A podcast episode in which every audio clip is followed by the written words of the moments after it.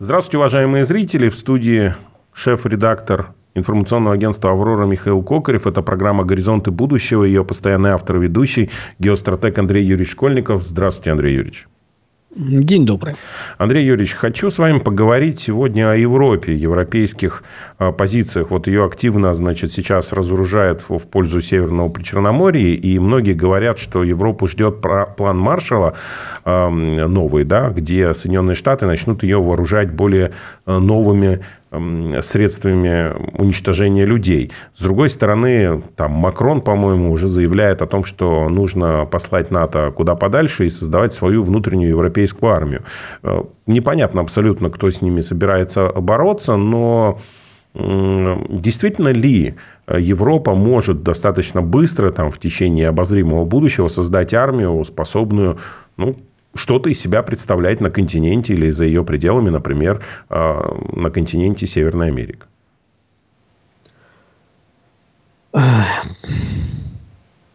А, чё, а почему Северная Америка? Почему не Южная Америка? Почему не Антарктида сразу?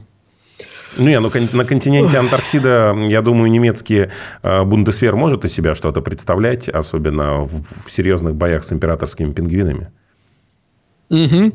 В попытках их задушить. Да-да-да. Ну, ситуация на самом деле веселая. Для понимания, что такое НАТО, я всем порекомендую набрать в YouTube Дмитрий Джангиров в НАТО «Придем, порядок наведем», где Дмитрий в свойственной ему великолепнейшей манере пересказал результаты учений европейских сил НАТО, чтобы для понимания, что это такое – по поводу, соответственно, слов э, Эммануэля Макрона, по поводу, что вот надо создавать армию.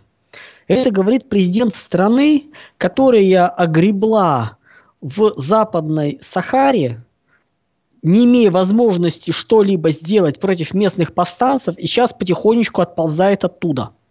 А на ее место приходят э, российские ЧВК. Ну, что можно сказать? Э, молодцы. Если говорить еще более серьезно, уровень милитаризации Европы дичайший. Просто вот зашкаливающий. Недавно, ну, если смотреть, то из всех стран более-менее прилично с армией в Европе у одной только страны. Ну, по отношению к количеству населения. У Греции. У всех остальных ниже среднего по миру.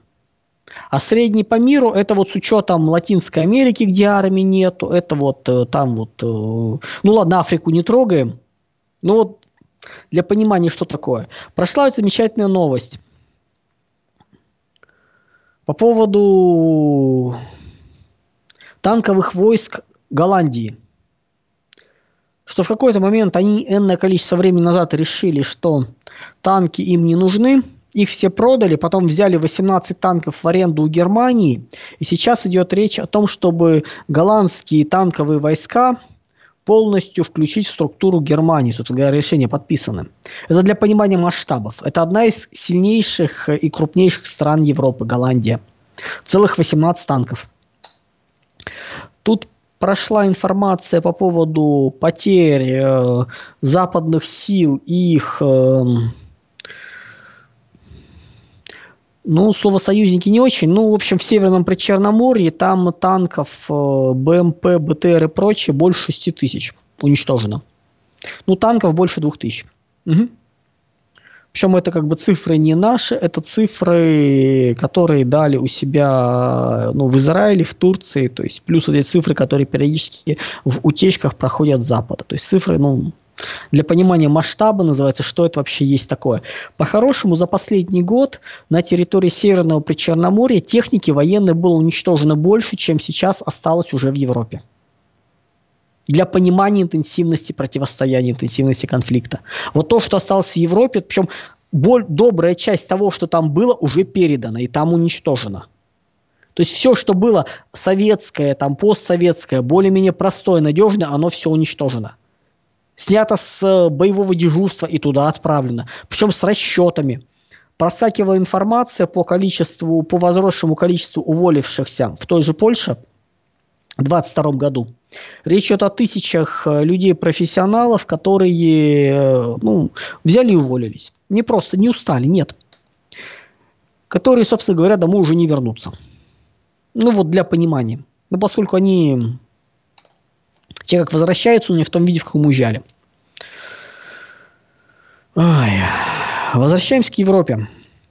Лет ну, пять назад я описывал э, очерк о стратегии континентальной Европы. И объяснял, что у Европы практически ну, очень мало шансов, и чтобы им выжить, выдержать, им необходимо здесь и сейчас начинать запускать создание единой армии. Не Эммануэль Макрон, который в 20, начале 23 года в десятый раз за последние несколько лет говорит, что нам нужно создать новую, а делать это. Ничего не было сделано. И вот мы наблюдаем очень хрупкую Европу, которая сейчас будет пытаться что-либо сделать, запустить. Плюс проблема в том, что год назад мы читали увлеченно статью Фрэнсиса Фукуямы, это тот, который о конце истории рассказывал, который радостно обещал, ну как э, конец истории, а сейчас он сообщил, что национализм и либерализм в принципе вещи совместимые. Ну, то есть такая вот чудная конструкция. Вот мы сейчас потихоньку начинаем наблюдать. Вот то, что мы наблюдаем, например, проявление неких э, вещей, там, ассоциаций, когда Германия передает танков 14, а потом 88, Европофилы воспринимают это как элементы, признаки возрождения старой консервативной Европы. Нет, друзья, это не консервативная, это именно либеральная Европа начинает заигрывать с этой чумой коричневой, с играми. И новый рейх это будет не Берлин. Новый рейх, который они будут строить, это будет строиться рейх в Брюсселе. Пять лет назад указывали, что единственным шансом для Европы это запуск срочного возрождения вооруженных сил. Потому что через 7-10 лет надо было быть готовыми к ему применить. В 25-27 году. Пять лет прошло, ВОЗ и ныне там, ничего не произошло. То есть только хуже в прошлом 22 году в Северном Причерноморье значимая часть техники утилизирована европейской. По поводу плана Маршала. Ну, Соединенные Штаты очень красиво все делают. Они сначала объявляют о том, что они будут передавать свою, свою технику. Потом, когда под, под их списком подписываются все, они переносят сроки, графики на годы, по сути говоря, что мы ничего делать не будем. А вы обещали, вы делаете. Причем это наблюдается каждый раз. Вот реально смотришь, как это было, каждый раз Соединенные Штаты, ну начиная от э, санкций, которые применяли по отношению к России, с элементами блокады, когда США что-то объявляет, все дружно европейцы под этим подписываются, а потом США уходит. Вот это опять повторяется. Плюс к разговору о запуске плана Маршалла. Но план Маршалла это необходимо... План Маршалла был, когда ВПК было полностью запущен, максимально раскочегарен. Сейчас даже близко нету. Что сейчас произошло? Существующие заводы и производственные мощности законтрактовали на годы вперед. Не создали новые. Не расширили, не расконсервировали, а законтрактовали существующие – в Европе очень хорошо себя чувствовали и в Америке эффективные менеджеры, которые все простаивающие предприятия просто позакрывали. Ну вот это сейчас и произошло. Набранный темп противостояния фактически за 23 год утилизирует все, что осталось в Европе, если они будут передавать, они передавать будут. Сначала это будут само, потом самолеты, но на самолеты нельзя быстро подготовить, поэтому придется с летчиками отправить. Как сейчас э, артиллерию передают. А потом обратно отправляют э, груз 200. Можно ли восполнить технику в, ну, как бы в Европе? Можно за, за некое количество лет. Плюс это все придется делать на фоне больной Европы. Ладно бы это еще делалось за счет внутренних резервов, ну за счет внутреннего производства. Но это же предполагается делать за счет поставок США, то бишь в тройном размере. Ну, это как э, СПГ американский, который дороже любого другого СПГ, но он демократический. Вот так же демократическая, дико дорогая и нафиг никому не нужная техника туда пойдет. Плюс давайте четко понимать, что ключевым критическим ресурсом в современной, для современном мире, в современ, для современной Европы являются люди. Готовые воевать, умирать за родину, пассионарные, энергичные. Вот кто ключевой, не техника. Техника уже вторична, она важна, но она вторична. Первые люди, людей много меньше, чем хотелось бы. Это не событие, ну как бы, это вот именно так это выглядит. Но с другой стороны, когда мы наблюдаем э, то, что есть э, знаменитая фотография министров обороны Европы, где сидят дамы вот такой вот окружности, боди-позитивные, четко показывающие, это как любимая, значит, одна из любимых э, поговорок жителей Европы – про соседей. Ну, условно говоря, например, я услышал в варианте, что Голландия начинается там, где коровы становятся красивее женщин. Ну, как бы это вот, вот общая их пословица для всех соседей. Вот каждый рассказывает про соседей примерно вот такое вот. Вот, вот такие вот, да еще непонятных называется э, ориентации, вот да. И вот эти эффективные менеджеры привели к тому, что Голландия отказывается от танков, а потом берет в аренду 18 штук и ни в чем себе не отказывай. И начинаешь когда смотреть по этим странам, вроде бы страны-то большие, миллион, там десятки, десяток миллионов населения, два десятка миллионов. армии нету. Есть жандармерия, есть полиция, но уровень ее тоже непонятный. Причем дико, называется, встроенные в эти системы и ничего не смеющие сделать против, против неоварваров. То есть чудное вообще новое слово эффективного менеджмента. Представьте себе вменяемого военного, вот просто настоящего вменяемого военного, который согласился бы продать все танки, а потом взять их в аренду. Но это нереально. Даже у, даже у прапорщика, харизматичного, западных окраин бывшего Советского Союза – хватило, не, не хватило бы вот на это фантазии, что так можно сделать. А у этих ребят хватило. Наверное, в MBA их научили. И они потом стали военными чиновниками. То есть той техники, которая вот сейчас в сумме есть, ее уже меньше, чем было уничтожено за весь 22 год. Для понимания, что они могут передать. Чтобы это все восполнить, нужны долгие годы. Громадное финансирование и запуск ВПК. Чего пока не, чего пока не наблюдается.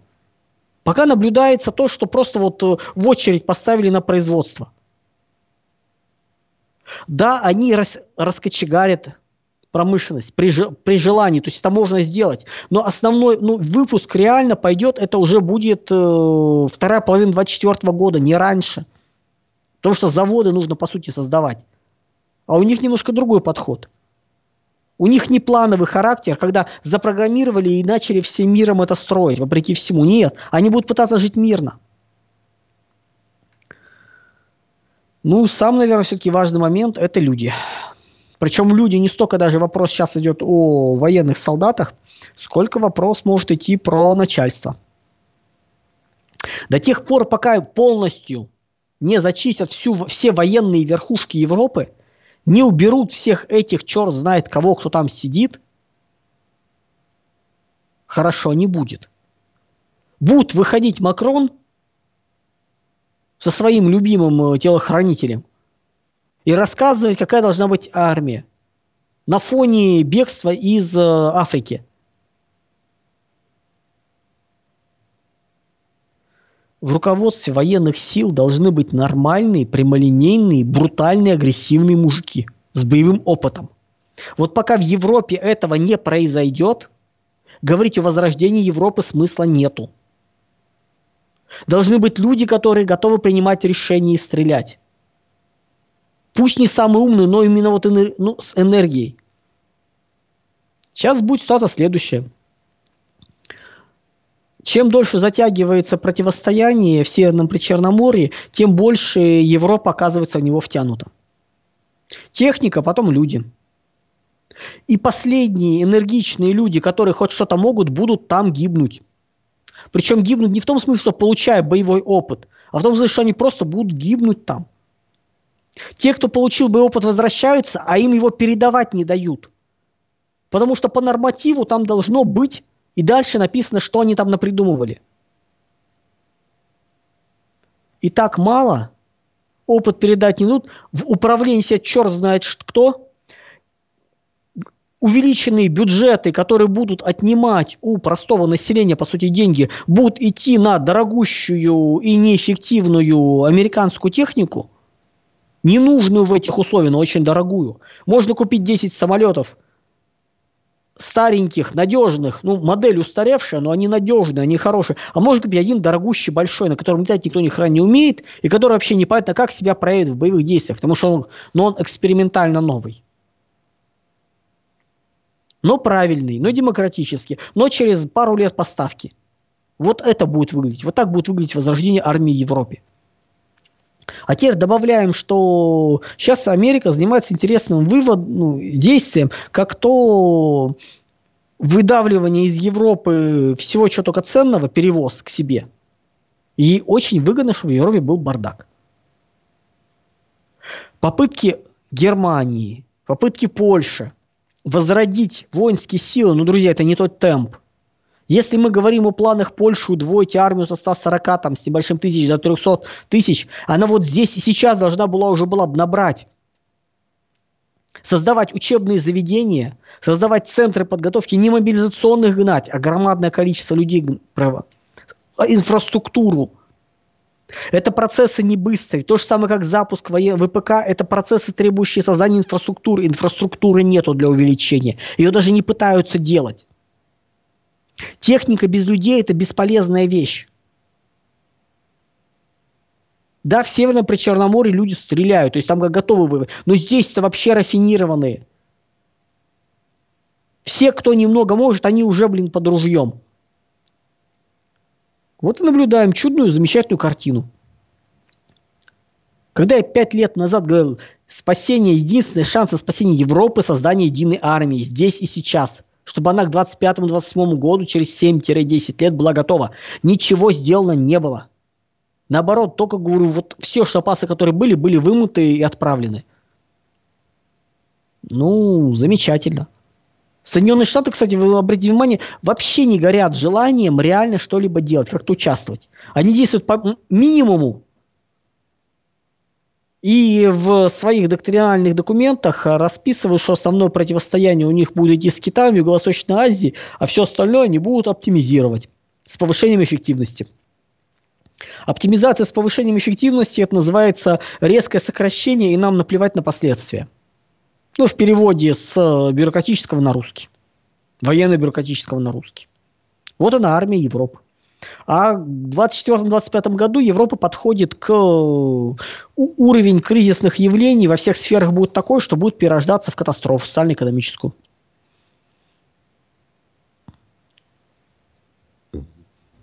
Ну вот вопрос. О чем, о, о чем мы можем говорить в Европе? Ну, США это... начинают плавно уходить, это все остается. Ой, вы можете посмотреть, просто сейчас начали публиковать, вот тут э, мы записываем э, как раз вот э, 6 февраля. Прошла информация тут день назад, по-моему, в, и, и в израильских газетах, и у турок прошла информация об уровнях потери. Посмотрите о уровне потери техники. И посмотрите уровень техники, который специально не называем цифры, не загружаем. Просто посмотрите, поищите это что-то. Даже не про людские, даже про потери техники. Ее значительно больше, чем было в Северном Причерноморье на начало событий. Это техника из Европы. Это техника, собранная по всему миру. А больше ее нету. И мощности не, не запущены, не, не расконсервированы. В обычном режиме, условно говоря, если у вас жизненный цикл снаряда 30 лет – там или сколько вот проходили. Так вот их и дело, их и производили так, чтобы они старые утилизируются, новые кладутся, утилизируются, кладутся. Техника то же самое. Никто на либеральном рыночном Западе не будет держать производственные мощи, которые можно мощности, которые можно увеличить, не мощь мощности, которые можно в 3-4 раза увеличить, вот по одному щелчку пальцев. Но это неэффективно. Это противоречие это всей экономической науки. Экономической науке соответствует аутсорсинг. Продаем свои танки, берем в аренду немецкие танки. Классная логика вообще. Лизинг танков. Ну-ну-ну, шоу. Так что, ну, друзья, люди, люди, люди, уровень пассионарности в Европе мы обсуждали. Улыбаемся и машем. Ну, получается, что несмотря на все якобы заявления каких-либо там политиков, ВПК Европы не сможет э, вообще ничего дать с учетом того, что у них будут и дорогие энергоносители, и а, проблемы с в принципе, промышленным да, развитием, потому что ну, куда-то нужно это сбывать, а куда сбывать, когда Соединенные Штаты сами хотят э, Михаил, поживиться? Хуже, хуже. Европе просто не дадут запустить свое ВПК. Потому что Соединенные Штаты, вы очень хорошо сказали в начале план Маршала, рассчитывают продавать свое оружие в Европу. Причем продавать оружие не для того, чтобы им воевали, а для того, чтобы его продать, чтобы загрузить свои мощности. А в Европе особо не дадут развернуться. Поросеночек маленький, все хотят. Э, каждый э, по-своему э, хочет урвать кусок у старого света, который вот активно... Такой полуостров Евразии, тот самый, да, который активно себя сливает на благо дряхлеющего гегемона. Спасибо. Ну, мы можем поговорить по поводу, конечно, полуострова Евразии, экономических законов и прочее, прочее. Там вообще много чего интересного. Ну ладно, я думаю, в другой раз. В другой раз, да, оставим, Не наверное, на следующей неделе. Как раз и поговорим. Спасибо большое. Андрей Юрьевич, спасибо большое зрителям, что смотрели. С нами был геостратег Андрей Юрьевич Школьников. В студии работал шеф-редактор Михаил Кокарев. До скорых встреч. Всего доброго, друзья.